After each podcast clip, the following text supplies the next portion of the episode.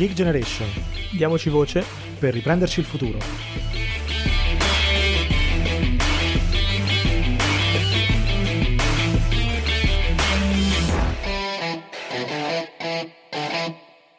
Va bene, eh, buonasera, buonasera, a tutti, eh, eccoci qui nella nostra eh, prima di molte puntate, di, di, una serie di puntate in collaborazione con i ragazzi di The G Generation che sono qua con me stasera, Mario Ferretti e Riccardo Pinto. Ciao a tutti. Io sono, io sono Andrea Colavitto, sono un, uno dei fondatori di Generazione Zero, Generazione Zero che come sapete è un'associazione che eh, politica e partitica che si occupa e, e, e, lotta per il futuro dei giovani in Italia, per dare, un, per dare, voce ai giovani, a noi giovani, che molto spesso siamo, uh, ci, sentiamo non ascoltati da, eh, dalla politica. E abbiamo deciso in collaborazione con i ragazzi di The G Generation di far partire questa serie di incontri appunto per parlare, per toccare vari, varie tematiche. E, quella di, di questa sera è eh, ricerca, innovazione e ovviamente cioè, temi legati, ovviamente par- ne parliamo eh, dando un taglio eh, sui giovani, su quello che è, su, visto insomma come questi temi ci possono toccare eh, dal vivo, quelli di ricerca e innovazione per il futuro del paese. Quindi non mi dilungo oltre, lascio la parola a Mario e a Riccardo per presentarsi. Sì, eh, Parto io allora, grazie Andrea intanto uh, dell'introduzione e grazie a tutti voi di Generazione Zero per questo progetto in collaborazione che è il primo che facciamo, abbiamo già delle rubriche con altre realtà, ma è un primo progetto in collaborazione tra l'altro multimediale perché siamo oggi in live e poi uh, il podcast, l'audio di questa puntata andrà da mercoledì mattina uh, sui nostri canali, quindi si può ascoltare ma anche seguire e toccheremo appunto varie, eh, vari temi. Questa è la prima puntata del, del, progetto che sarà ogni due settimane, tanto anche per iniziare a ricordare. Faccio anche lo, lo youtuber della situazione, ricordare di iscriversi al canale, condividere, mettere like e iscriversi anche ai canali podcast nostri così che si possa seguire i prossimi episodi. E mi presento rapidamente, vabbè, sono Mario Ferretti, sono uno dei due cofondatori insieme a Riccardo di The Regeneration. Eh, nella vita sono studente universitario, magistrale in economia dell'innovazione e quindi stasera riesco a dire qualcosa in più del solito, diciamo, sul tema. Um, e niente, appunto, con il quale abbiamo fatto Kid Generation ormai a maggio e, e oggi siamo per la prima volta live, quindi ci vedete, oltre che sentirci, e siamo molto contenti di farlo con i nostri amici di Generazione Zero. Che non è detto che sia per forza un milione. non è detto che sia per forza, anzi, anzi. Vabbè, uno ci prova, no? Giusto? Uno ci prova, poi se, Beh, se è sì, meglio insomma, poi Certo, certo, poi quello lo lasciamo insomma giudicare chi ci guarda. no, comunque sì, mi presento, insomma, anch'io sono Riccardo, come diceva giustamente Mario, fondatore di The Key Generation, il progetto insomma che è nato qualche mese fa, eh, pensato in realtà anche, svegliamo un po' questo piccolo retroscena visto che siamo in partenza di live, doveva partire anche un po' prima, poi insomma con tutto, no? tutto quello che è successo ci hanno sempre detti volta per volta ma cosa facciamo? Allora diamo inizio, diamo inizio, inizio poi alla fine insomma va, se aspettiamo che si risolva questa situazione non partiamo più e infatti diciamo siamo, siamo ancora in ballo. E no, insomma è un progetto che nasce un po' eh, per dare voce, ma letteralmente, alla situazione insomma giovanile in Italia sotto diversi punti di vista tra i quali insomma quello economico, ma anche insomma eh, diciamo adesso anche quello formativo, per portare avanti insomma alcune battaglie molto specifiche che noi pensiamo insomma possano essere molto importanti per migliorare la condizione dei giovani. Lo facciamo insomma nel nostro podcast con uh, esperti, non, non, ci inventiamo, non ci improvvisiamo perché insomma non, non ci piace, non è una cosa che eh, insomma ci, ci, ci, piace fare. Nelle varie rubriche che abbiamo trattato abbiamo parlato un po' di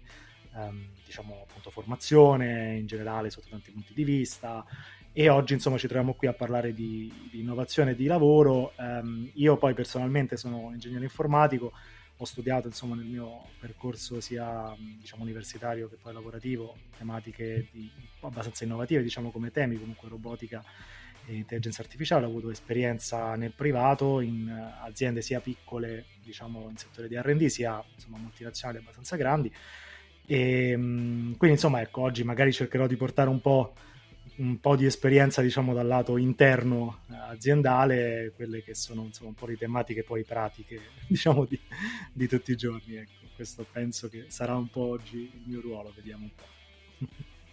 Ecco, sì, tra l'altro giustamente mi, mi, hai ricordato che mi sono dimenticato di dire che io sono attualmente un dottorando di ricerca, quindi del, insomma, settore ricerca e innovazione ci sono dentro, quindi eh, e poi ho, eh, dopo che ho iniziato anch'io da qualche settimana un percorso in, in azienda, però è troppo presto per poter parlare, quindi io sarò la voce un po' statale e Riccardo la voce un po' privata. No, però Ma è sì, importante dai, perché in realtà la ricerca è,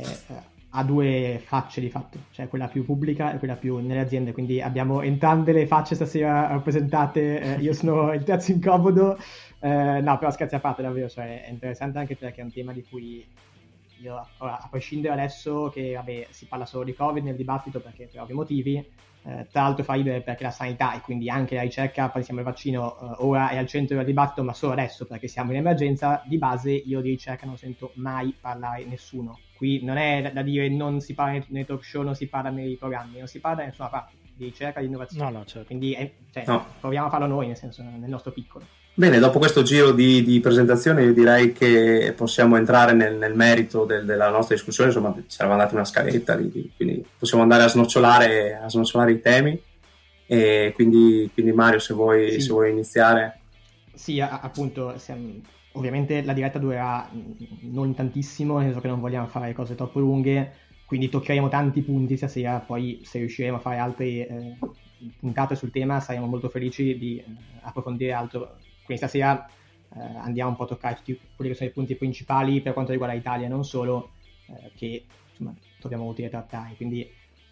un tema forse più di attualità da cui è interessante partire, eh, attualità anche se appunto nessuno ne ha parlato, però è, è recente, è la proposta Amaldi, il piano Amaldi. Amaldi è un fisico del CERN, quindi non è certo eh, uno passa per strada, eh, è famoso tra l'altro perché almeno io ho avuto eh, al liceo ancora un libro di fisica scritto da lui, quindi forse i ragazzi più giovani lo conoscono per quello, in realtà poi vabbè, ovviamente ha un curriculum di enorme, enorme rilievo. E recentemente eh, appunto è emerso questo suo pro- progetto, diciamo, eh, per aumentare gli investimenti in ricerca pubblica italiani eh, da qui ai prossimi sei anni e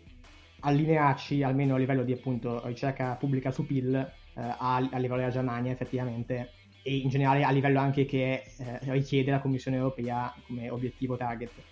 che ovviamente oggi l'Italia è eh, molto molto indietro anche su quello come su moltissimi altri ambiti. E quindi appunto da qui volevo partire perché è un tema di attualità perché recentemente è, emerso questo discorso. Ho ripreso in realtà pochissimo a livello politico nel senso che fosse giusto ah, per serietà dobbiamo dirlo fosse giusto Calenda l'ho citato e pochi altri Ehm, quindi tutto questo per dire che, di nuovo, appunto, so, esistono delle proposte, poi forse manca la volontà politica di portare avanti, però eh, proviamo un attimo a parlarne almeno noi e vedere se riusciamo a tirare fuori qualcosa di sensato, eh, almeno da un commento alla proposta come lancio, diciamo, della, della puntata quindi magari su questo chiamo in causa Andrea che mi sembra più insomma sul pezzo in, dato il suo sì. recente passato E, beh, è ancora presente per qualche mese. E, c'è, c'è un'altra tesi da scrivere, ma e io sì, non andrei a snocciolare tanti, tanti dati, insomma uno, uno, poi certe informazioni se le può, le può trovare anche, anche, online, però quello che è sotto gli occhi di tutti, quello di cui tanto si parla, è il, quanto il nostro sistema paese spende in termini di, di percentuali del PIL in, in ricerca e sviluppo in termini percentuali questi sono, uh, sono, valori, se confrontati a quelli di altri paesi che dovrebbero essere i nostri competitor come Regno Unito, Francia, Germania e vabbè, non parliamo di, di, di Cina e Stati Uniti, che sono inarrivabili, ma insomma rimanendo nel nostro contesto europeo, noi spendiamo uh, attualmente lo 0,5% del prodotto interno lordo contro lo 0,8% della Francia, mentre Danimarca, Finlandia e Germania spendono in media oltre l'1% del loro PIL le, le percentuali possono, possono ingannare eh, perché bisogna anche poi andare a rapportarsi a quello che è il PIL. Ovviamente il PIL della Germania è molto, è molto più alto del nostro, quindi in termini assoluti e se noi spendiamo, eh, se non erro, 9 miliardi, questo, questo 0,5% del PIL sono 9 miliardi, la Germania su un, un per cento è oltre i 30 miliardi di ricerca e sviluppo, quindi quando si va poi a parlare in termini di, di valori assoluti, eh, questi, questi, numeri, cioè, le differenze sono molto più, eh, molto più grandi. Allora, che cos'era questo piano Amaldi? Appunto, di, di, il piano che questo professore eh, proponeva. Proponeva nei prossimi sei anni con degli incrementi eh, costanti di, di, di, spesa pubblica in ricerca e sviluppo di portare l'Italia a, eh, ai valori dei, dei, competitor europei per quanto riguarda lo stanziamento di risorse per la ricerca e sviluppo, quindi per attivare dottorati di ricerca eh, o per la, anche semplicemente per finanziare le, le, università più meritevoli. Ecco, una cosa che secondo me è molto importante eh, nel, dibattito di oggi, nel dibattito di oggi, ma in generale in tutti i dibattiti che, che si possono affrontare in questo, in questo momento, è il, è il tema del merito il tema del merito secondo me è molto importante perché non è solo una questione, poi magari con, con Riccardo ne, ne, ne, abbiamo un po' discusso magari nei giorni scorsi, così ci siamo un po' confrontati, il, non è tanto di quanti soldi si spende, ma di come li si spende. Quindi è inutile dire do 30 miliardi per eh, una ricerca che, so, per portare l'uomo al centro della Terra. Sì, ok, potrebbe essere, potrebbe essere anche intrigante, ma probabilmente sarebbero soldi buttati, buttati al vento. Questo piano Amaldi è stato uh, da molti esperti della comunità scientifica, anche non, è stato uh, molto, molto apprezzato perché, perché, ci si è resi conto che il, l'Italia è un paese che ormai non può più vivere grazie alla uh, manifattura del boom economico, quella degli anni 60 che ci ha portato da, da insomma, adesso un paese in via di sviluppo, una delle più grandi potenze economiche mondiali e, e quindi eh, come, come, sopravvive un paese come il nostro se non, se non investe in, in, ricerca e sviluppo. E dopo da, da qui, da, questi sono, sono, adesso si apre un vaso di Pandora, perché ci potrebbero essere molti, da questo discorso potrebbe poi parlare di i giovani che se ne vanno perché in Italia sono eh, troppo qualificati per, per rimanere qua e, e vanno a cercare lavori migliori all'estero non lo so, non lo so, questo piano Maldi eh, anche per il, um, quello che ha mosso l'opinione pubblica sembra un buon passo. Sicuramente non è il solo, non è l'unico, ma è un buon passo per creare una coscienza che anche nell'opinione pubblica ovviamente, perché poi il dibattito politico alla fine è quello che interessa, se, se andiamo a guardare le ultime elezioni del, del 2018, eh, i temi principali erano le pensioni eh, reddito di cittadinanza, insomma sicuramente la ricerca e innovazione e, o, o, cose legate al futuro del paese, non al presente, non erano state toccate. Quindi è importante che se ne inizi a parlare, se, secondo me, anche se poi bisogna entrare nei, nel merito. E non so, Riccardo, se, fu, se vuoi dire qualcosa su come vengono spesi i soldi ma no, allora su questo ci si, giustamente dicevi, ci siamo confrontati spesso. No, allora io penso che ehm, sia abbastanza naturale dire che insomma se, se, la proposta è aumentare questi fondi per arrivare al livello della Germania io penso che chiunque sano di mente sia d'accordo diciamo eh, di, di, principio no? con, con, una proposta del genere visto che comunque partiamo già da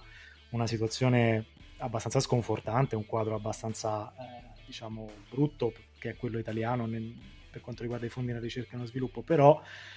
quello che mi viene da dire è eh, ci sono state già occasioni in cui abbiamo preso ehm, fondi che magari non sono stati stanziati a livello italiano ma a livello europeo, ne parleremo poi magari più avanti eh, insomma nel, nel, corso di questa live.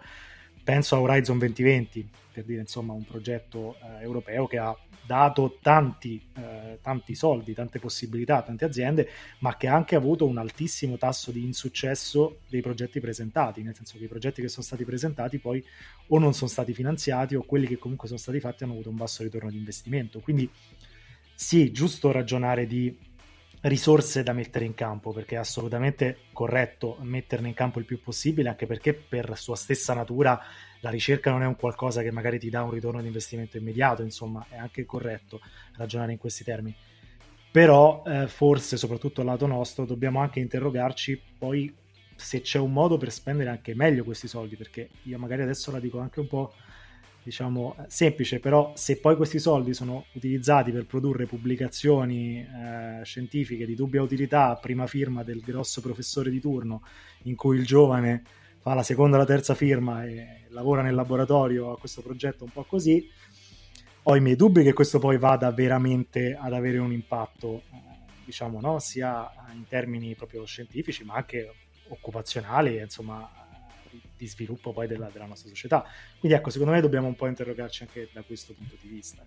Tra l'altro aggiungo anche una cosa su questo eh, per ricollegarmi al discorso appunto eh,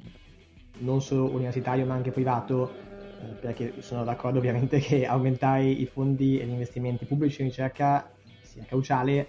Eh, da, tanto per dare due numeri, eh, non perché siamo matti, ma perché appunto da, da, da minimo di contesto oggi l'Italia spende l'equivalente dello 0,5% del PIL a livello pubblico in ricerca e i privati in tutto fanno 0,9% quindi in tutto 1.4 più o meno del PIL. Eh, la Germania ha valori doppi in entrambi eh, gli ambiti, quindi circa 1% del PIL eh, pubblico e 2% privato. E il punto però che, eh, allora, poi n'era fatto che come dicevamo prima, sono valori che se già visti così sono allucinanti, se visti in assoluto poi come diceva Andrea sono ancora peggio. Eh, aggiungo però un'altra cosa, anche in Italia vale il principio che è un principio diffuso a livello eh, di paesi diciamo industrializzati che il contributo privato alla ricerca è molto maggiore di quello pubblico. Eh, in particolare in Italia siamo su due terzi e un terzo, come anche in altri paesi. Questo è normale, almeno questo. Eh, il punto però è che quindi anche lì, cioè il piano Maldi va benissimo, perché andrebbe a portare quello 0.5 magari a 1, 1.1%, però allora, e qui lancio a voi di nuovo, a Riccardo ma anche a Andrea, ehm, un altro spunto di riflessione va bene, però, ok, facciamo finta che eh, domani implementiamo la prima Maldi e quindi abbiamo da qui ai prossimi sei anni per aumentare gli investimenti in ricerca, anche lì capendo poi dove prendiamo i soldi, perché c'è un tema anche di bilancio ovviamente. Il punto però è come facciamo per il lato privato, perché se implementiamo piano Maldi senza cambiare nient'altro, finisce che ci troviamo con un pubblico che, che investe più da privato in ricerca e continuiamo ad avere un privato che non investe in ricerca, e ora infatti volevo arrivare al tema eh, dei privati nella ricerca e quindi ci sbilanciamo, tra virgolette. Quindi il discorso è bene prima Maldi, ma io dico un, da, da istituzioni che pensino davvero al futuro mi aspetterei un ragionamento più ampio di ok, noi come istituzioni investiamo nel pubblico, e aumentiamo la percentuale di PIL, benissimo, però poi dobbiamo creare, per quanto riusciamo, le condizioni perché anche i privati aumentino gli investimenti in ricerca e non è facile perché ora appunto volevo arrivarci con voi, ci sono dei motivi strutturali anche per cui in Italia non si investe in ricerca a livello privato. Non è, non è solo un discorso di volontà, è un discorso anche strutturale delle aziende. Per, completare diciamo, il ragionamento volevo lanciare un altro spunto eh, statistiche diciamo, sui brevetti. Chi lavora in ricerca sa che i brevetti sono un, un dato, una statistica che non eh, rappresenta ovviamente eh, tutto eh, il, eh, che, che, non descrive a pieno diciamo, la situazione della ricerca, però è già un buon punto di partenza e se confrontiamo i dati di brevetti annuali emessi dall'Italia con due paesi che sono molto diversi, che sono la Cina e la Francia, ma che mi interessano entrambi, vediamo che ovviamente la Cina ne, ne emette un numero infinitamente superiore ai nostri, parliamo di, eh, a, con i dati precisi, parliamo di um, ordini di grandezza diversi, nel senso che siamo da 30.000 a 300.000 addirittura per la Cina. Il punto qual è? La Cina oggi ovviamente è un paese che ha un'economia molto più grande della nostra, tutto vero, però non è da molti anni che la Cina ci ha superati come numero di, come numero di brevetti. Questo cosa vuol dire? Vuol dire che la Cina, eh, il cliché del eh, i, i, paesi orientali come la Cina che crescono solo perché ci copiano non è più vero. Cioè la Cina sta diventando, e tanti altri paesi, già prima di lei anche la Corea del Sud, stanno diventando paesi che non sono più semplicemente, eh, che non vivono più semplicemente di copiare noi, ma che anzi iniziano a investire pesantemente nei settori di alta tecnologia, quindi brevettando, quindi innovando. Quindi questo è un punto. Secondo punto, alto confronto con la Francia invece, quindi un paese molto più simile al nostro in termini di struttura economica, di PIL, eccetera, e siamo su numeri doppi. Cioè la Francia emette il doppio dei nostri brevetti ogni anno. E allora lì dico, cioè già siamo messi male come Europa perché non abbiamo neanche più, tra virgolette, la scusa di dire vabbè ma siamo noi quelli che innoviamo, perché non siamo più solo noi a innovare, sono anche i paesi orientali che innovano. In più l'Italia, dentro al, al confronto con l'Europa e con il mondo occidentale, è, arranca un sacco, perché è, ripeto, a metà della Francia come numero di brevetti. Quindi qua mi ricollego e lancio a voi uno spunto sia sul privato che sul pubblico, perché poi ormai brevettano anche i centri di ricerca universitari, quindi è un discorso che vale per entrambi. Eh, cioè, come facciamo sia come Europa, perché poi il discorso europeo, sia però in particolare come Italia, a eh, tornare un minimo al centro, perché qui rischio di perdere treni che poi eh, non passano più per i prossimi decenni. Sì, eh, io forse sono ancora più negativo perché tu dicevi non innoviamo più, a me viene da dire non so quando mai abbiamo innovato. non volevo tanto, dirlo, sinceramente. Però insomma, tralasciando questo, no, eh, mi rifaccio un po' il discorso anche sui limiti che individuavi, perché insomma c'è un, uno studio eh, recente dell'European House Ambrosetti eh, che parlava, adesso ci spostiamo in realtà sempre sul, su, sul lato sanitario per un attimo, però giusto per, per, per inquadrare un po' il punto. Per esempio, se si vuole avviare uno studio clinico in Italia, ci vogliono per la burocrazia 17 settimane, nel Regno Unito 5, cioè per dare un po' un quadro, no? Quindi quando diciamo che bisogna mettere risorse è assolutamente vero, il problema poi è che appunto queste risorse bisogna in qualche modo incanalarne. Tu parlavi del privato, io diciamo senza stare a fare troppi paragoni con, con altri posti, vado molto sul pratico. Un'azienda per fare ricerca in qualche modo deve permettersi di perdere, o comunque eh, la ricerca non è un qualcosa che ti magari nell'immediato ti porta veramente eh, un prodotto o un servizio, qualcosa che puoi nell'immediato vendere e che puoi capitalizzare. E in Italia chi è che può permettersi di perdere? Cioè c'è un po' questo tema qui, perché insomma sappiamo che tu facevi riferimento ai limiti strutturali, il tessuto proprio imprenditoriale italiano è fatto, insomma lo sappiamo bene, sappiamo bene anche i limiti no? che comporta, è fatto da aziende insomma molto piccole, medio-piccole tendenzialmente. E quindi insomma eh, le grandi aziende invece sono quelle che poi sono un po' il drive no? nella, nella, ricerca, anche perché giustamente bisogna sia investire una quantità di risorse non indifferenti che magari una piccola azienda non può permettersi, e sia perché appunto devi, bisogna sostenere delle perdite. Quindi mh, secondo me c'è un po' questo limite per cui magari ecco, si parla spesso, no? soprattutto in questo periodo insomma, di crisi, le aziende italiane dovrebbero accorparsi in qualche modo e insomma, uscire da questa endemica situazione di, di, di nanismo imprenditoriale, insomma, eh, se ne parla tanto, probabilmente aiuterebbe anche, anche questo, mm, però eh, adesso veramente faccio il negativo, non sono neanche così convinto che le aziende grandi poi siano veramente in grado di affrontare questa battaglia al meglio, perché ehm, insomma, se andiamo a vedere poi effettivamente chi, quali sono le aziende che più spendono, diciamo, in Italia per il settore eh, diciamo, ricerca e sviluppo, eh, si contano un po' sulle dita di una mano, insomma, e paragonate alle loro controparti, statunitensi non ne parliamo, ma insomma anche europee,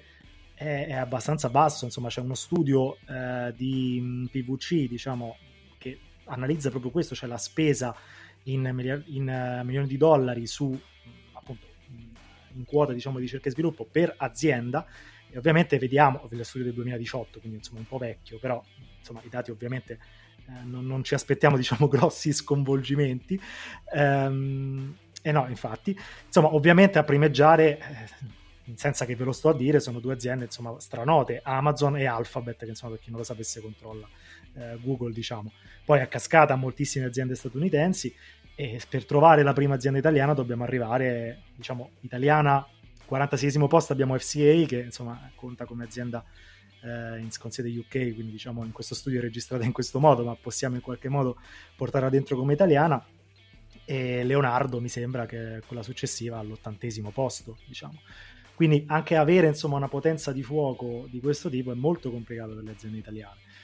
E perché è complicato? Perché, questo poi magari ci arriviamo successivamente, perché poi quando eh, insomma magari si hanno anche delle risorse dall'esterno che si possono impiegare, che magari sono finanziamenti in ricerca che sono presi dai famosi fondi europei o insomma altre eh, diciamo, opportunità con cui finanziare magari questo tipo di cose, eh, capita spesso che invece sotto spese di ricerca e sviluppo magari sia più sviluppo diciamo che ricerca tante volte e quindi magari ci si fa passare spese che non sono proprio ricerca e sviluppo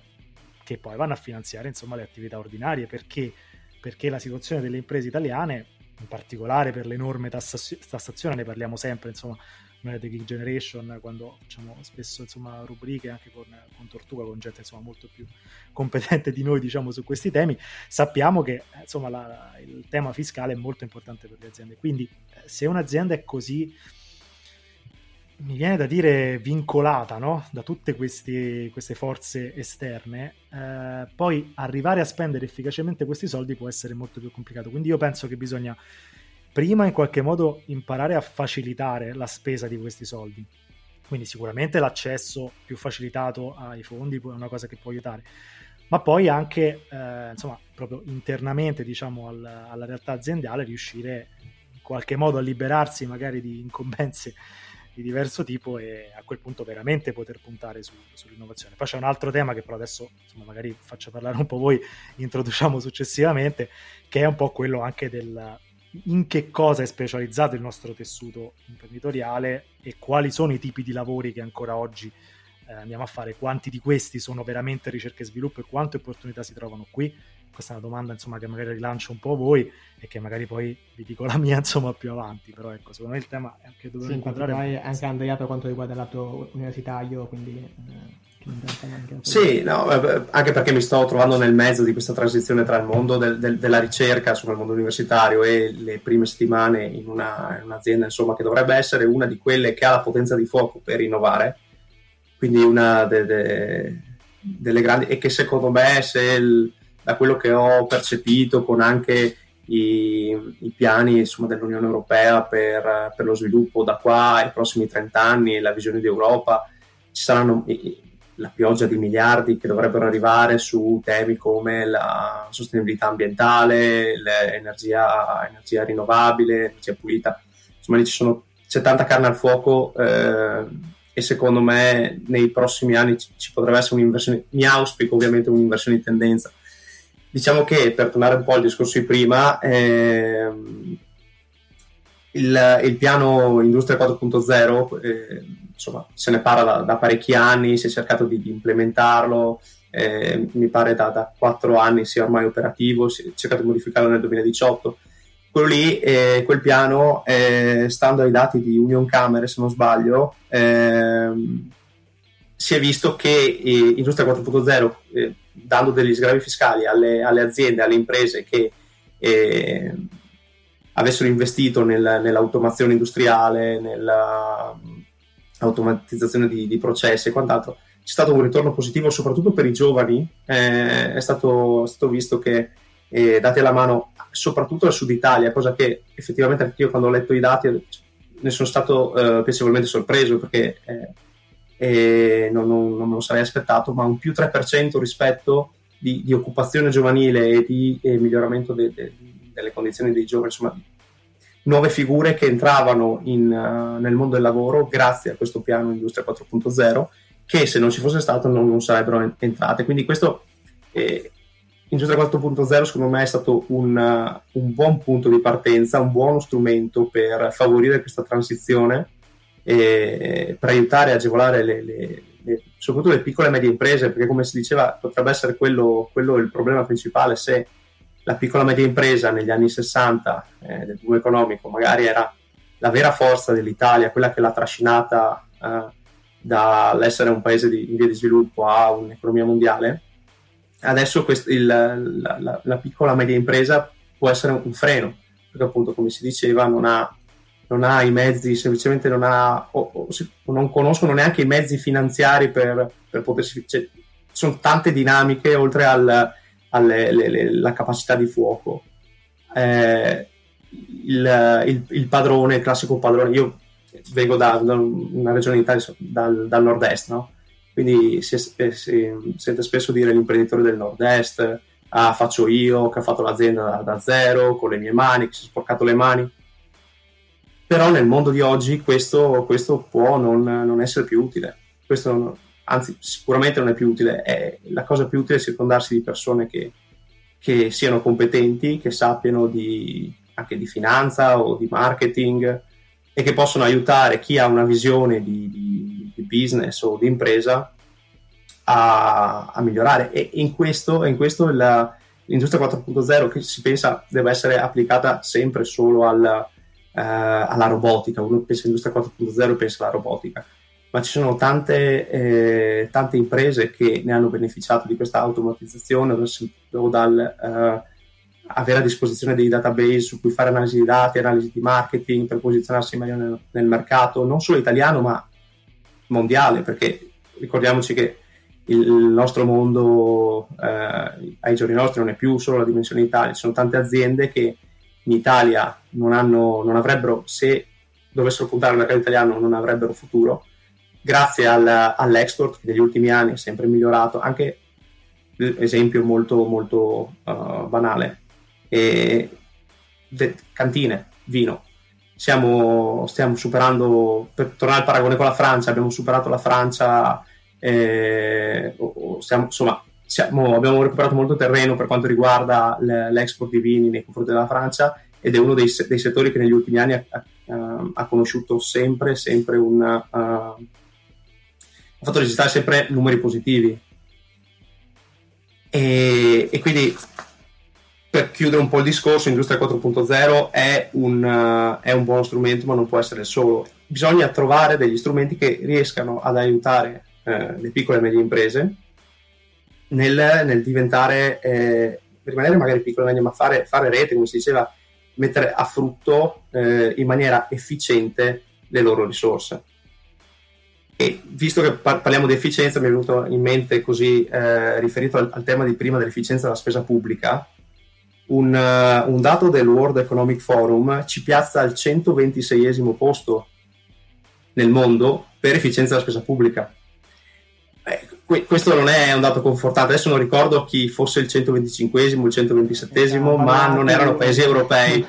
Eh, non, è, non, erano sicuramente paesi europei. Questo, quindi questo è un, è, è un, po', sconfortante e ci fa capire che ci sono molte, molti modi per migliorare. Non c'è una ricetta magica, ovviamente, ma ci sono tante piccole cose che potrebbero essere fatte, fatte meglio, che ci garantirebbero piano piano, con un po' di fatica, perché tutti vogliono la ricetta magica, ha la formula per risollevare il paese. No, ci sono tante piccole azioni che possono essere fatte. Migliorare l'efficienza della spesa pubblica sia in termini di... di adesso stiamo parlando di, di, ricerca e sviluppo, e non sarebbe poca cosa perché una, una spesa fatta bene è una spesa che rende. Conosco invece tante aziende che sfruttano anche fondi europei, come dicevi tu Riccardo prima, eh, semplicemente per eh, sopravvivere e, e, con fondi, e, con quei fondi, non creano valore aggiunto. Eh, bisogna, secondo me, sempre pensare, ovvio che quando si parla di, di ricerca si può cercare una, qualcosa per dieci anni e non, non venirne a capo e, e, uno può pensare, ah, quei soldi sono stati buttati via, si poteva fare altro o si sarebbe potuto fare altro. Le, però tante volte, come accade in Germania, quei soldi danno dei frutti. Esempio, esempio eh, a me ha rotto le scatole vedere eh, ieri vincere la Mercedes il settimo campionato mondiale di Formula 1. Non so se siete appassionati di Formula 1, ma il settimo campionato di fila dopo che la Ferrari negli anni 60, 70, insomma, è sempre stata la Ferrari nel mondo, è, è il brand automobilistico più conosciuto. E Ferrari dà l'idea di, di, di qualcosa di vincente Ecco, negli ultimi sette anni la tecnologia tedesca, grazie alle power unit, io sono ingegnere elettrico, quindi power unit, recupero energia, quelle cose lì un po' le mastico e vedere la Germania che è, eh, o la Mercedes in questo caso qui, che ci batte continuamente da sette anni, cioè, un po', un po' da italiano mi, mi, mi rode, ecco. E anche lì, e anche lì è una questione di ricerca e sviluppo, perché se in sette anni non siamo riusciti a, a recuperare il gap con, con, con la Mercedes, per, giusto un esempio buttato lì, sono piccole cose che però eh, poi alla, alla, lunga fanno la differenza. Ecco. Sì, ma infatti su questo eh, l'esempio della Formula 1 è tra virgolette folcloristico perché in, in molti magari la seguono, però sì, cioè, è un po' il collegamento tra il, appunto, lo sport, quindi qualcosa che è molto seguito, e la parte più tecnica che invece è, c'è come e che, eh, che sì, quindi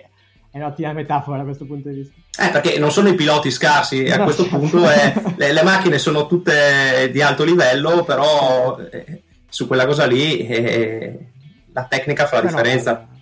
la capacità poi di trovare una soluzione diciamo nuova e inedita ovviamente poi ti, magari ti porta,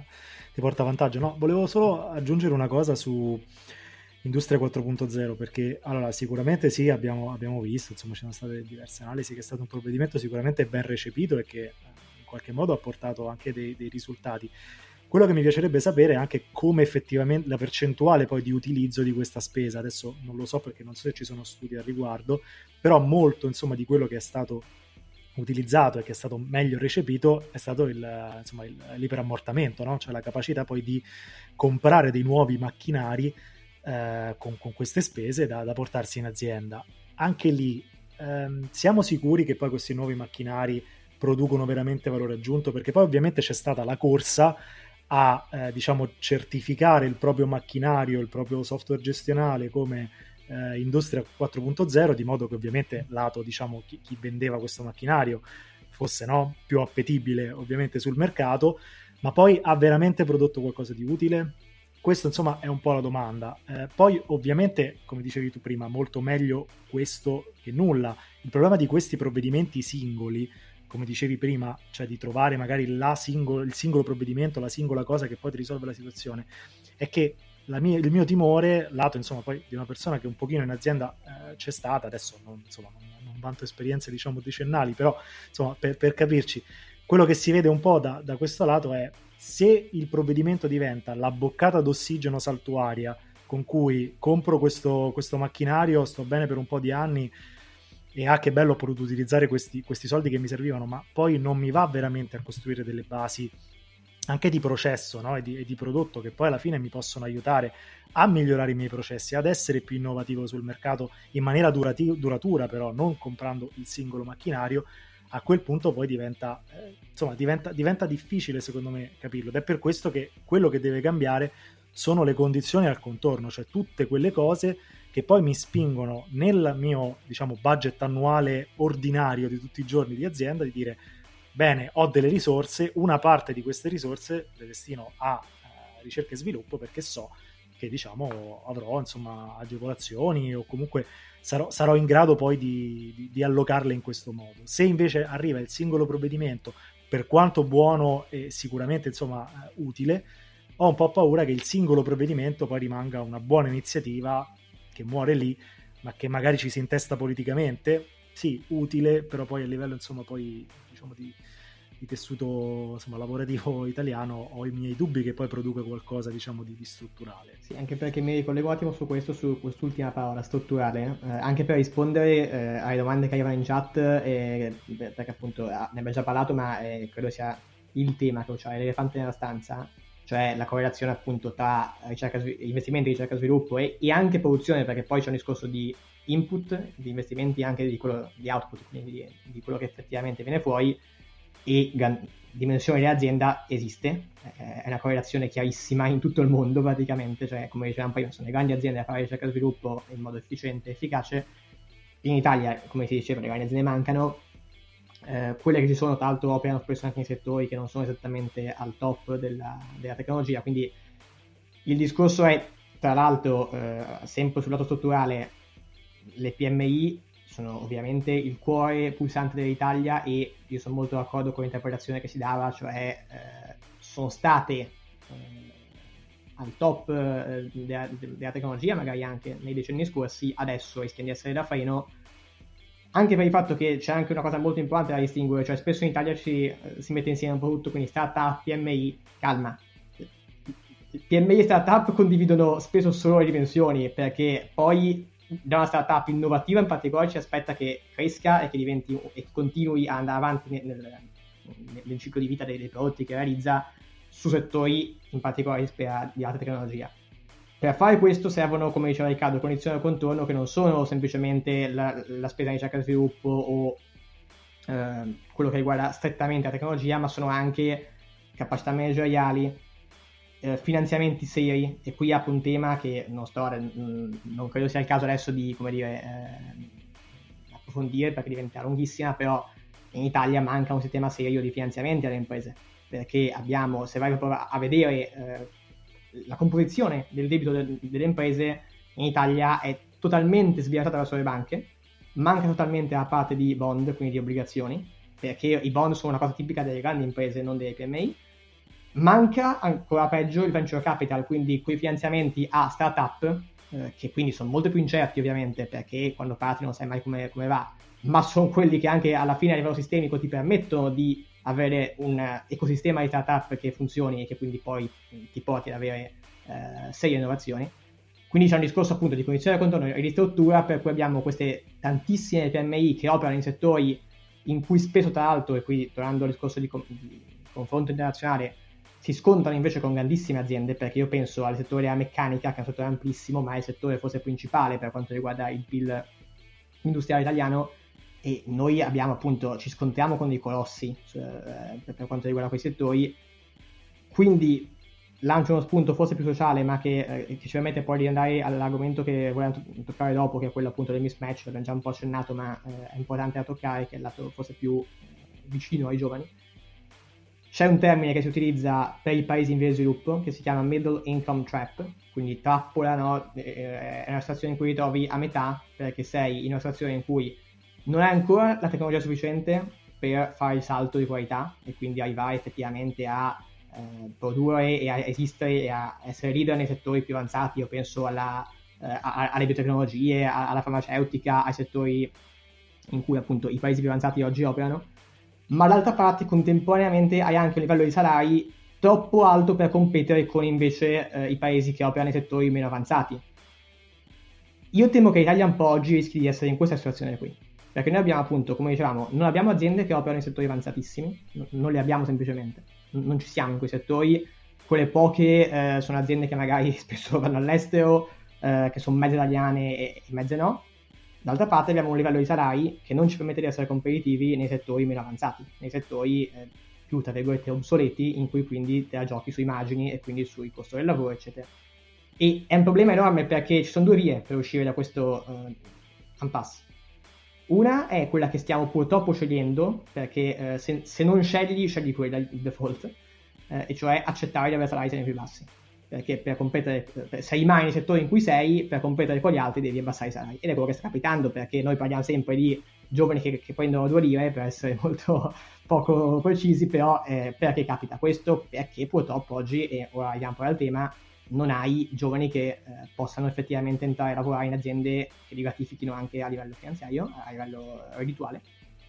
L'altra, l'altra possibilità che hai è metterti lì e dire ok ragazzi adesso da qui ai prossimi 20 anni allora facciamo un piano serio che non è Industria 4.0 perché Industria 4.0 è una cosa seria ma è una qui serve una roba che fatta l'Industria 4.0 e però sia molto più uh, ampia per fare in modo di toglierci da questo da queste secche in cui ci troviamo. Quindi dire, ok, come facciamo a fare il salto di qualità? Come facciamo a portare anche in Italia l'innovazione seria? A portare eh, dei, anche delle zone proprio geografiche anche in Italia di, di, innovazione? E quello è il punto. Se non facciamo questo oggi, ed è lì che io mi arrabbio quando vedo che non si parla di questi temi, perché ogni giorno che non se ne parla è un giorno in cui è un giorno che perdiamo e se lo perdiamo vuol dire che continuiamo a partecipare e a un certo punto non potremo più semplicemente occuparcene perché gli altri saranno, saranno andati troppo in là e quindi io dico eh, quando vogliamo pensare a queste cose perché eh, appunto abbiamo, oggi dobbiamo pensarci per i prossimi vent'anni è un lavoro lunghissimo perché come si diceva giustamente come anche Riccardo diceva il rischio se no è quello di buttare lì alcune misure una tantum un po' politiche per intestarsele anche politicamente e però non avere un vero cambiamento a livello strutturale per avere cambiamenti strutturali serve tempo, tanto tempo, e servono misure lungimiranti. Iniziamo però, perché sennò eh, finiamo semplicemente a perdere il treno. Ma sì, guarda, su questo eh, una cosa insomma rapidissima. Um, diciamo che quello che, che, di cui abbiamo parlato fino adesso forse è l'innovazione intesa come magari l'aggiornamento no, di un'azienda in tecniche produttive più efficienti, che è una parte del discorso. L'altra parte del discorso invece è rendere l'innovazione il centro della produzione dell'azienda, cioè il valore aggiunto che l'azienda produce. E questa è una cosa che al nostro paese manca completamente, perché noi avevamo ehm, anni fa, insomma, io penso insomma al mio settore c'era Olivetti, no? che è un po' sulla bocca di tutti quando si parla eh, di, di, di, queste tematiche di, di, innovazione, eh, ma noi avevamo Olivetti come se fosse una medaglia no? al valore eh, de, dell'antichità, senza poi ragionare sul fatto che Olivetti negli anni 90 quindi gli anni insomma veramente di lancio dell'industria dei computer è uscita dal, da quel mercato. E allora quello che ci dobbiamo chiedere è perché è uscita da quel mercato e soprattutto perché nessuno sta provando a rientrarci. Adesso è ovvio che quel mercato ora è molto complesso, è un mercato molto maturo, eh, insomma, quindi sono, hanno caratteristiche molto diverse, però perché in Italia non abbiamo in Italia, forse mi viene da dire su questo anche in Europa, non abbiamo delle grosse diciamo, aziende che producono, non so, software. Si dice sempre perché non c'è una Google europea, perché non esiste. Perché negli Stati Uniti c'è stato un progressivo processo di trasformazione del lavoro da un, un lavoro che produce valore aggiunto attraverso la manifattura e quindi banalmente il lavoro che è ancora oggi in Italia insomma uno dei più eh, insomma, ovviamente eh, potenti diciamo come, come settore eh, progressivo, insomma trasformazione fino a servizi ad alta innovazione ad alto valore aggiunto che sono servizi per cui la domanda di lavoro aumenta sempre di più e continuerà ad aumentare sempre di più e sono servizi che producono anche stipendi insomma, redditi maggiori perché richiedono competenze anche molto più costose e che poi ovviamente a pioggia vanno a costruire tutta una serie di situazioni anche di banalmente proprio di benessere sociale ed economico eh, a cascata ovviamente vediamo anche quello che è successo no? nella Silicon Valley adesso insomma non voglio prendere prendo proprio l'esempio maggiore però ci sono tanti comuni, eh, insomma comuni chiameremo oggi, insomma piccole città nella Silicon Valley che sono cresciute e si sono sviluppate tantissimo economicamente perché ci sono, sta, ci sono eh, state ci sono aziende lì che producono servizi e innovazione ad altissimo valore aggiunto e si sono, diciamo, ehm, come dire, espansi, hanno trovato il loro benessere a cascata perché poi ovviamente l'introduzione di personale, di capitale umano, che è poi il vero, la vera produzione, il vero valore aggiunto, a cascata è andata a produrre la, tantissimi servizi penso bar, ristoranti, insomma adesso sembra banale, banale, però in realtà è questo insomma, che, che dobbiamo ragionare quando pensiamo a produrre eh, posti di lavoro che siano ad alto valore aggiunto, perché poi a cascata sono quelli che insomma portano più benessere. Noi di questa cosa in Italia non se ne sente parlare, non ce ne stiamo occupando. Noi pensiamo alla fabbrica quando pensiamo al posto di lavoro, quando probabilmente la fabbrica è qualcosa del Novecento e siamo nel 2020 dobbiamo ragionare un po' su questo, secondo me. Tra l'altro eh, la, la, chat de, della nostra diretta è on fire. Eh, eh, abbiamo Michele Conte eh, che ci scrive: eh, Settore agricolo, eh, stanno acquistando macchinari per la raccolta 4.0 utili per aumentare la sostenibilità. Dopo la certificazione fatta da un perito privato, non verificano il, il reale minore impatto, che è quello che si diceva prima. Anche una bella misura, esatto. industria 4.0 però se, se, non ci sono poi gli strumenti o se non ci sono semplicemente le persone o la cultura del, del, del poi andare a verificare, de, di far fruttare queste cose, rimane, come si diceva, comprare un macchinario che è buono per 10-15 eh, anni e dopo, e dopo non, non, lo è più. O anche abbiamo il nostro amico Dario Santo che dice la qualità delle start-up italiane è, le qualità eh, delle start-up italiane sono molto basse purtroppo anche quello è vero, la percentuale di, di fallimento delle start-up italiane è, è, è, molto alto. C'è chi dice che da, da, un fallimento si impara sempre, giustamente, però se poi nel, nel, totale i fallimenti sono sempre troppi,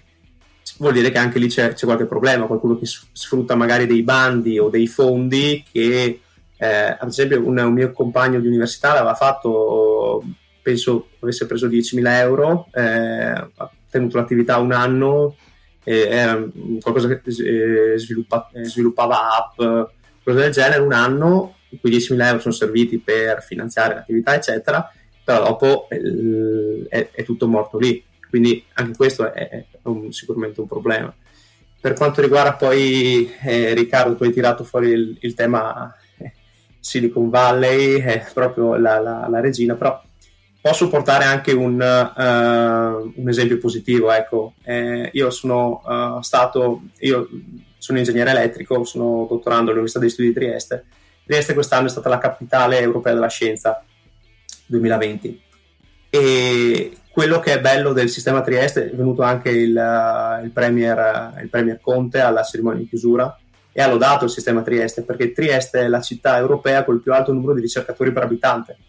a centri d'eccellenza internazionali, a, eh, non so se li conoscete, Sincrotrone, eh, i CGB, il centro di genetica, il centro di oceanografia, sono tante realtà innovative e, e proprio il, il, primo ministro ha lodato il sistema Trieste come possibile modello per un, uh, un'Italia nuova basata appunto su, su, quello di cui stiamo parlando, su ricerca e innovazione. E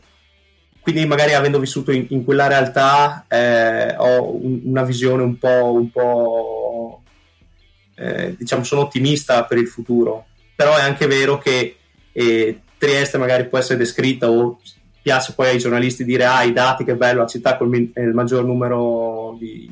di ricercatori per abitante de, d'Europa.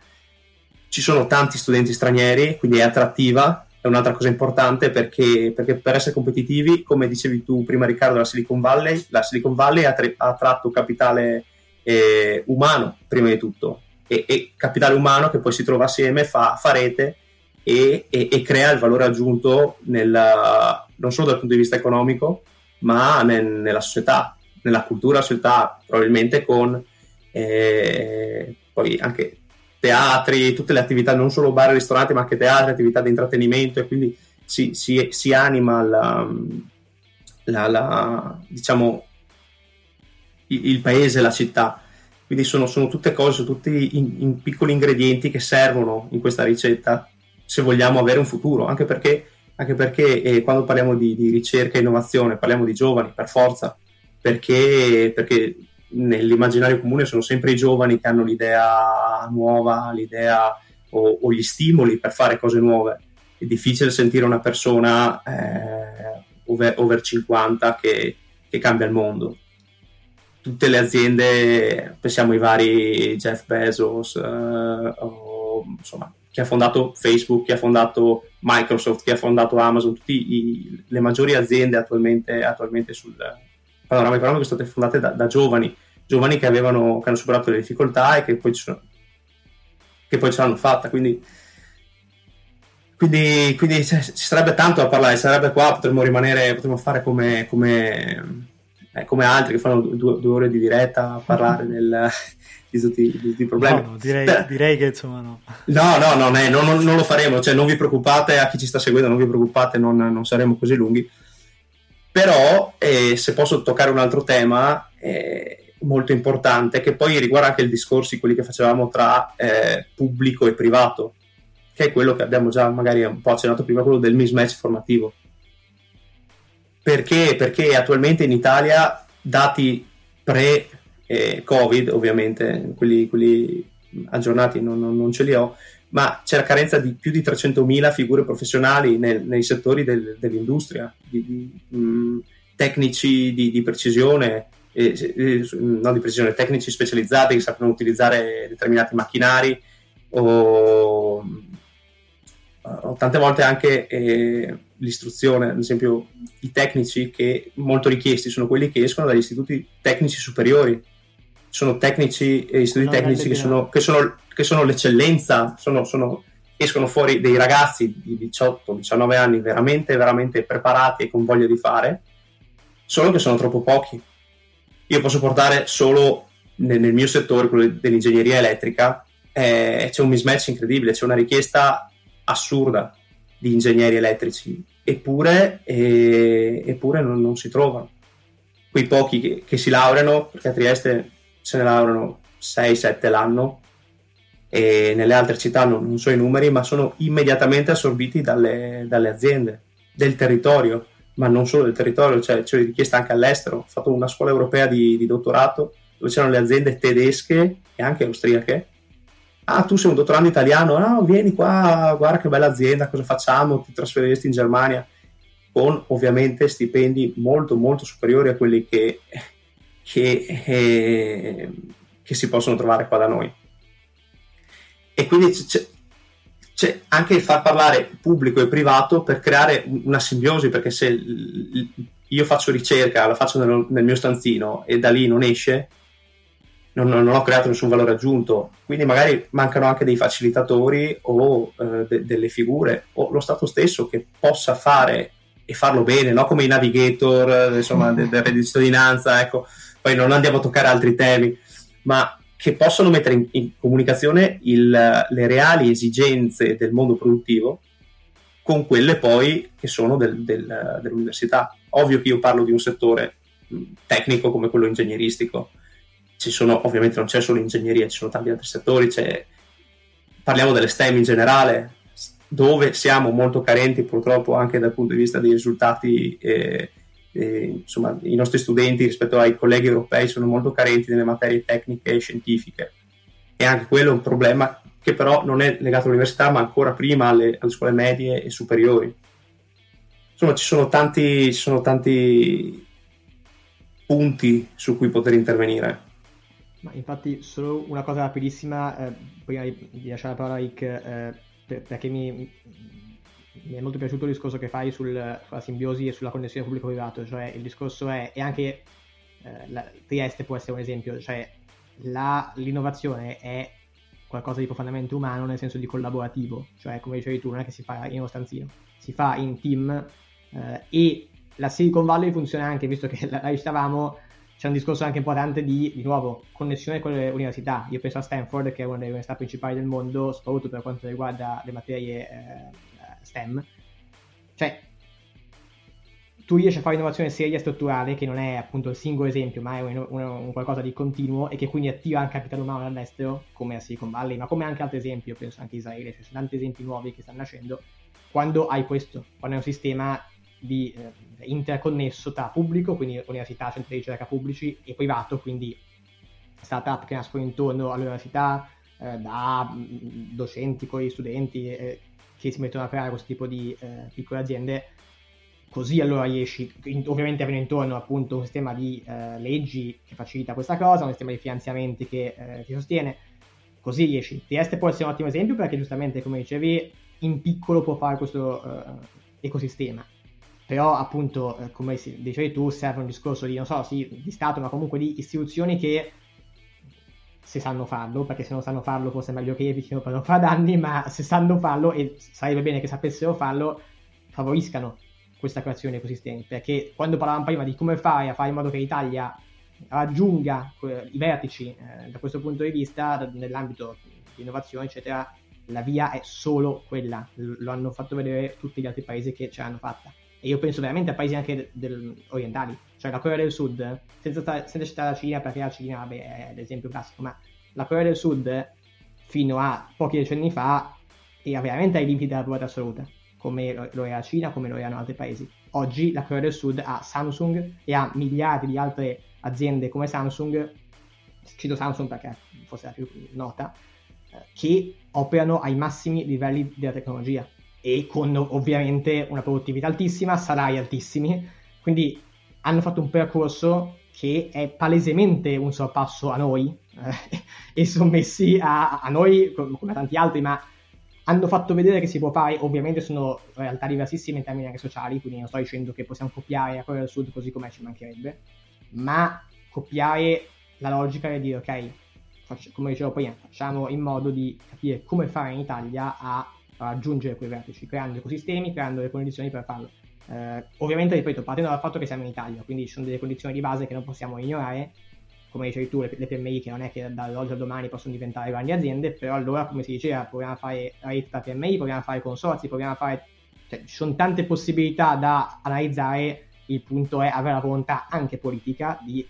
fare queste analisi. Che, che è ovvio, e chiudo, come diceva Riccardo, che queste cose sono cose lunghe, di lungo termine, incerte, quindi non portano voti sul breve termine, perché torniamo anche lì, e torniamo anche lì, anche sulla scuola, torniamo lì su tutto quello che riguarda dall'istruzione al mercato del lavoro, al mismatch, tutte cose che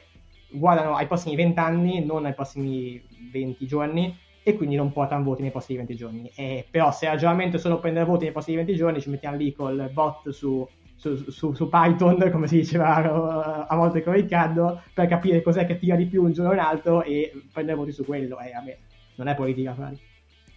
Che poi è quello che fanno tanti politici e certo, ci si certo, vantano anche. Esatto. Quindi alla fine... No, su, su, sul discorso diciamo di... Io, secondo me la, la, faccio ancora più semplice, nel senso il problema che, che abbiamo adesso, Trieste sicuramente, come dice Andrea, è un ottimo hub, però io vorrei andare a comparare il salario del, del dottorando che lavora al Trieste con il salario di un dottorando che lavora magari in una grande azienda in Germania, in una grande azienda negli Stati Uniti, in Israele. Penso che insomma non sia molto lusinghiero questo confronto ed è lì il problema, eh, perché poi um, abbiamo cioè, le nostre aziende, ma noi mi viene da dire come, come sistema paese, questa parola terribile, però nel senso eh, abbiamo la, la, la forza e la, e la, capacità di essere noi quelli che vanno in un'università tedesca e dicono a un dottorando tedesco vieni a lavorare per la mia azienda, per l'Olivetti, sempre per, fare, per citare l'esempio di prima. Noi questa forza non ce l'abbiamo ed è qui il problema. Allora secondo me bisogna, come politica, bisogna capire perché non abbiamo questa forza abbiamo questa forza, la mia personalissima e umilissima visione è perché se devo essere competitivo con un salario di un ingegnere del software negli Stati Uniti, ma senza andare negli Stati Uniti, in Svizzera, che è qua dietro, a un'ora di treno da, da Milano, che sono 100.000 eh, euro tendenzialmente, quanto mi costa a me impresa che voglio produrre valore aggiunto in quel settore pagare un ingegnere informatico 100.000 euro? Eh, il conto è presto fatto. Cioè, qui in Italia il salario medio è, è molto sotto quelle cifre di, di, di svariate migliaia di euro e quindi insomma il tema è quello perché se io laureato italiano che magari si fa anche un dottorato prende un master di specializzazione siamo adesso qui insomma su eh, diciamo settore di, di, educazione terziaria insomma anche di, di alto livello però ovviamente bisogna, bisogna farsi di questi conti. Devo rimanere qui in Italia a prendere 30.000 euro in una PMI italiana posso andare oltre il confine diciamo a prenderne due tre volte tanto perché devo rimanere qui poi, se, se, posso, Riccardo, la cosa eh, che mi è successa proprio qualche settimana fa, una delle, delle, delle prime cose che mi sono state chieste, ma perché tu vuoi rimanere in Italia e non vai all'estero, che col dottorato puoi fare quello che vuoi? Eh, eh, eh cioè, non è... Poi uno magari ci passa sopra perché gli piace quello che fa, eh, però effettivamente, effettivamente è così, è così. E, e, e tra, tra, l'altro poi nella, nella chat arrivano sì, sempre eh, provocazioni, provocazioni e Laurence Lanzello ci scrive: Si possono far convivere giovani, innovazione e industria? Sì, e, e, e qua sotto anche la domanda sotto, quindi come eh. eh, il, fatto dei paesi emergenti che hanno doppiato gli investimenti in, in RD eh, durante la crisi e in realtà anche prima, quindi possono sì. oggi i paesi europei approfittarne per fare lo stesso adesso. Quindi, eh, anche Marco, sì. Esatto, sì, sì. Cogli la crisi come un'opportunità, sì. Io, io, io, posso dire che eh, per quello che vedo, arriveranno uh, miliardi e miliardi sul, su, come dicevo all'inizio della, della, della nostra puntata, sul, sul, tema green, sulla mobilità con l'idrogeno, mobilità elettrica, eh, ridurre le emissioni, e una un'impronta umana, cioè un, un'Europa che sia autosufficiente anche dal punto di vista energetico, perché poi non dimentichiamo che ci sono certi macro temi,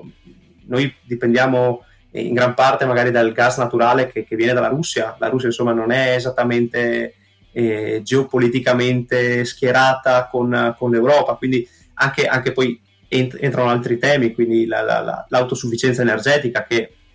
è quello che anche in questi anni la Cina di, di grande sviluppo è stato sempre un, un, un tema caro al, al, governo cinese, ma paradossalmente il governo cinese, che è una, una dittatura sostanzialmente,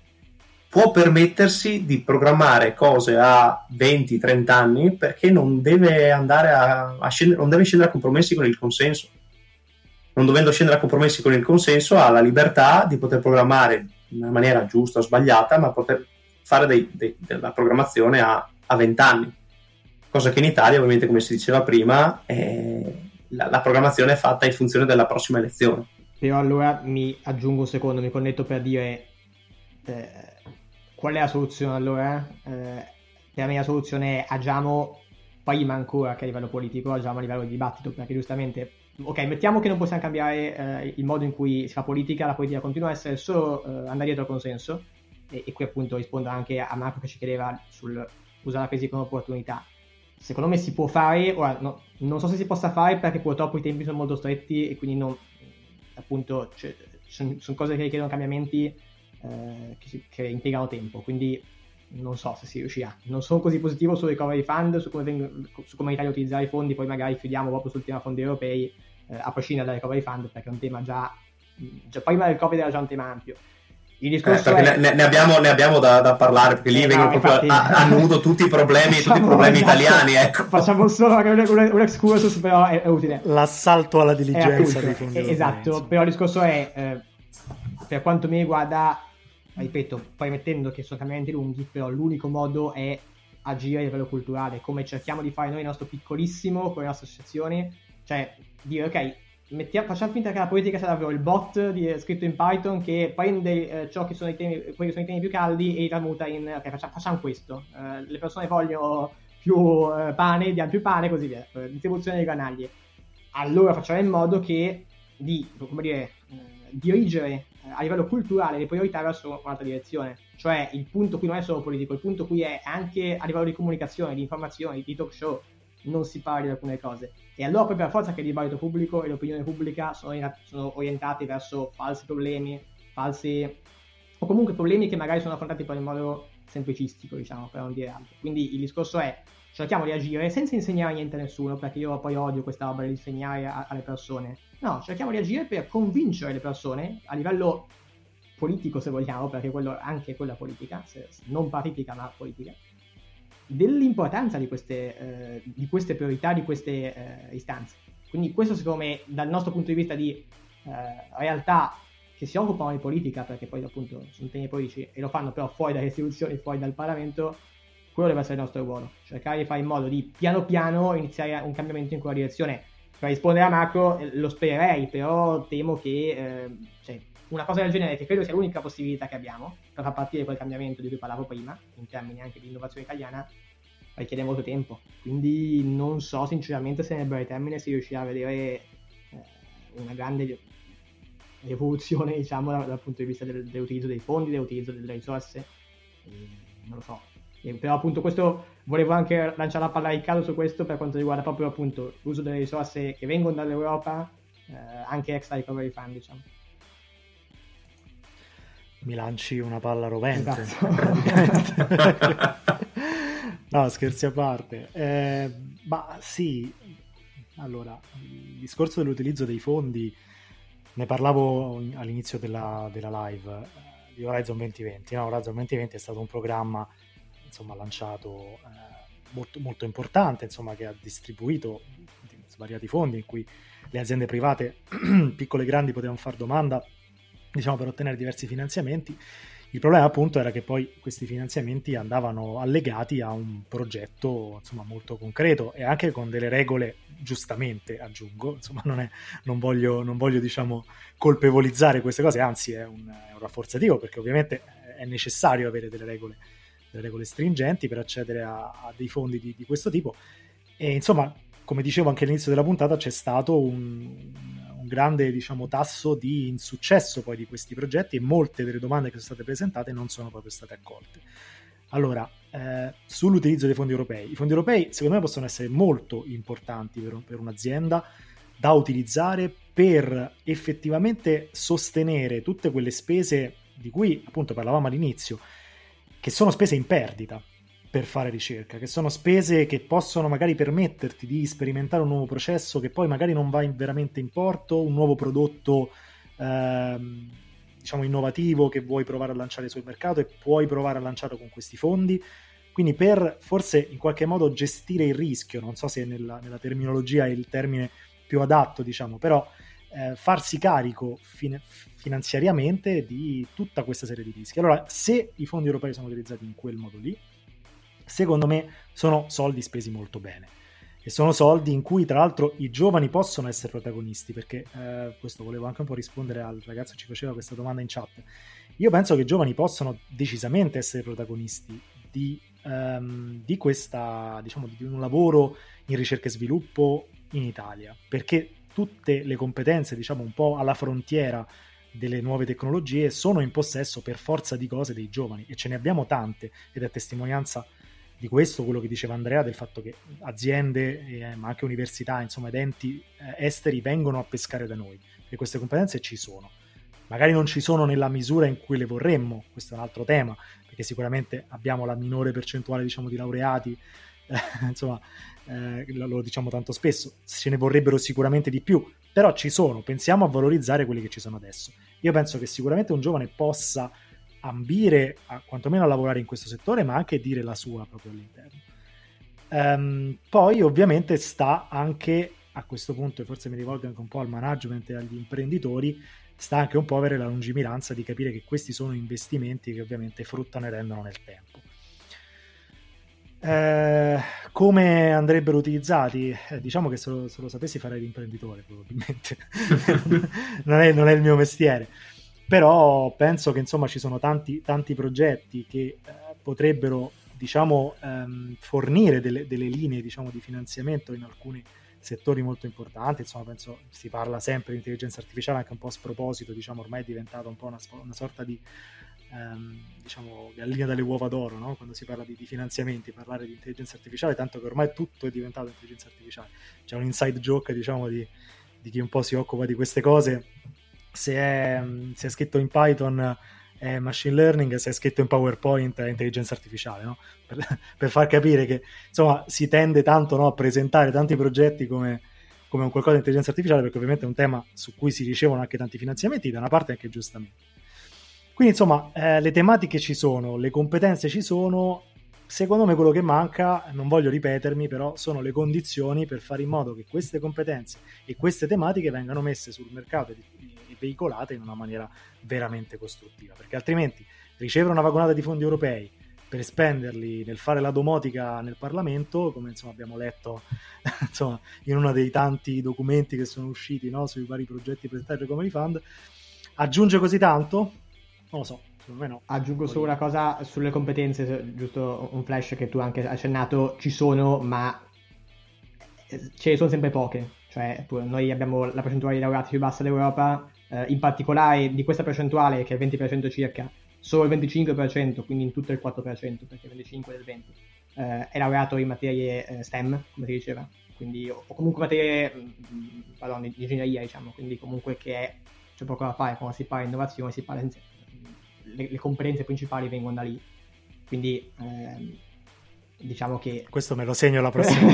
esatto, sono in minoranza, quindi vabbè. No, la, la, lasciamo, lasciamo, le cose, le diatribe interne delle Geek Generation, lasciamole fuori. Sono in minoranza, da... ingegnere, però no, però, eh, eh. onore del vero, cioè, diamo a Cesare qualche di Cesare, quindi per dire che in tutto questo, ma non lo apriamo adesso perché è un altro tema di cui ci occuperemo, c'è un discorso amplissimo di orientamento de- de- delle persone, dei giovani a scegliere percorsi che effettivamente abbiano un valore non solo rituale, non è solo un discorso di fare soldi, ci mancherebbe, anzi purtroppo in Italia sappiamo bene che non è così, ma è un valore di comunque eh, avere una garanzia di eh, carriera, di stabilità economica che cioè, bisogna dirselo chiaramente, al, a oggi alcuni percorsi danno, altri meno. Questo, però appunto non voglio aprire sul tema perché sennò davvero facciamo delle due notte non, non mi sembra il caso. No, per quanto riguarda giusto, giusto qualche dato così, per, eh, si parlava di, di, fondi europei, sappiamo che ci sono le, le fasce di, di sette anni, no? quindi si è appena conclusa il uh, eh, 2014-2020 per quanto riguarda i, i, diciamo, questa tranche di finanziamenti europei e um,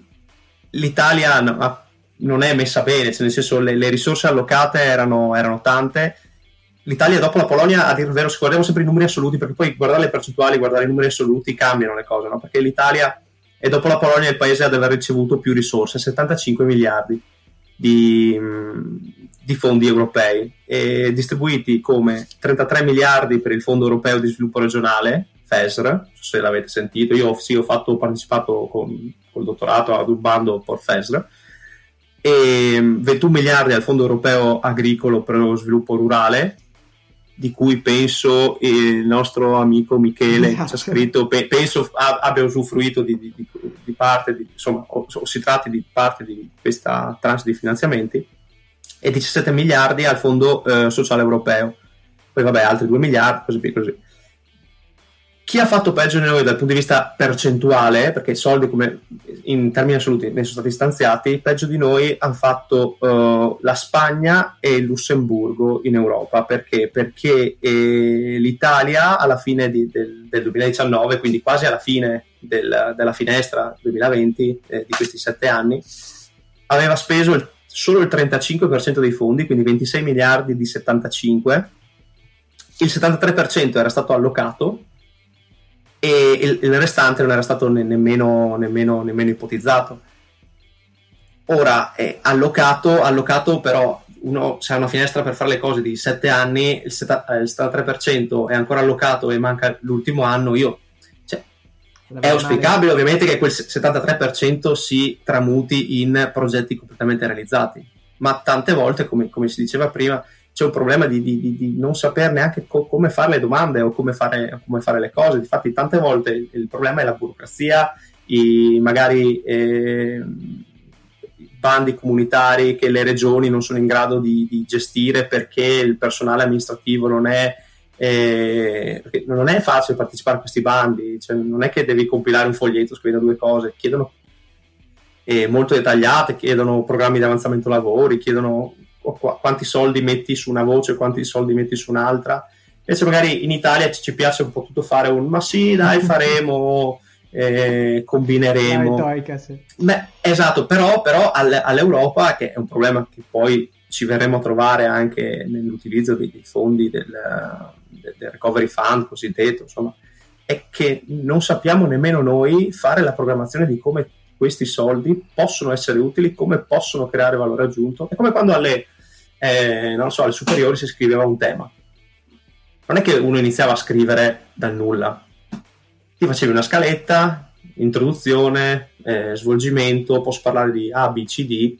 Oddio, magari adesso Mario mi guarda un po' così perché questo può essere un, un approccio un po' ingegneristico, non so se Riccardo no, no, condivide no, di più. Tutt'altro, cioè, no, per, però, per, però è, è, è, così, cioè bisognerebbe fare una scaletta e poi si va a scrivere, a scrivere il testo. E, e, probabilmente quello che, che, si diceva, a parte la cultura dell'innovazione, come diceva prima anche eh, Michele Conte, perché dice che è quella che manca in Italia nelle aziende, però è questa eh, la competenza anche di scendere poi nel, nel merito di eh, compilare dei bandi per poter accedere a finanziamenti europei,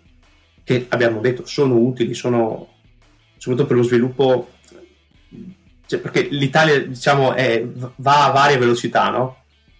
C'è una parte, il, il, il nord Italia, eh, che, che, traina anche dal, dal, punto di vista degli indicatori macroeconomici, traina l'economia italiana, e, e un sud invece che arranca si parla, mi ricordo qualche tempo fa, nel 2020, un giornale degli anni 70 probabilmente, nel 2020 sì, eh, il divario nord-sud sarà, sarà appianato, sa, sarà appianato.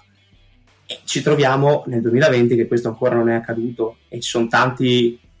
tanti, ho conosciuto tanti giovani a Trieste che da, da, dal sud vengono, vengono non ingegneria ma anche materie umanistiche perché? Perché semplicemente non hanno altre opportunità da, da, nella loro terra, che po' anche avvilente, no? E, e uno magari vuole realizzarsi e rimanere nel, nel, nella sua terra e poi uno dal, dal, sud magari deve venire a studiare al nord o chi è italiano deve andare poi a lavorare all'estero per avere una certa realizzazione tutto questo perché, perché, perché in alcune cose le, le, competenze o nei posti dove servono, perché abbiamo detto che di competenze in Italia ce ne sono e all'estero, a, a, ai paesi esteri, le competenze dei, dei, degli studiosi, degli studenti italiani piacciono molto perché conosco tanti ragazzi, tanti ragazzi che ho conosciuto nel mio percorso sono poi andati all'estero effettivamente perché in Italia non avevano sbocchi e stanno facendo, e stanno facendo non solo nel campo ingegneristico ma anche in altri campi anche eh,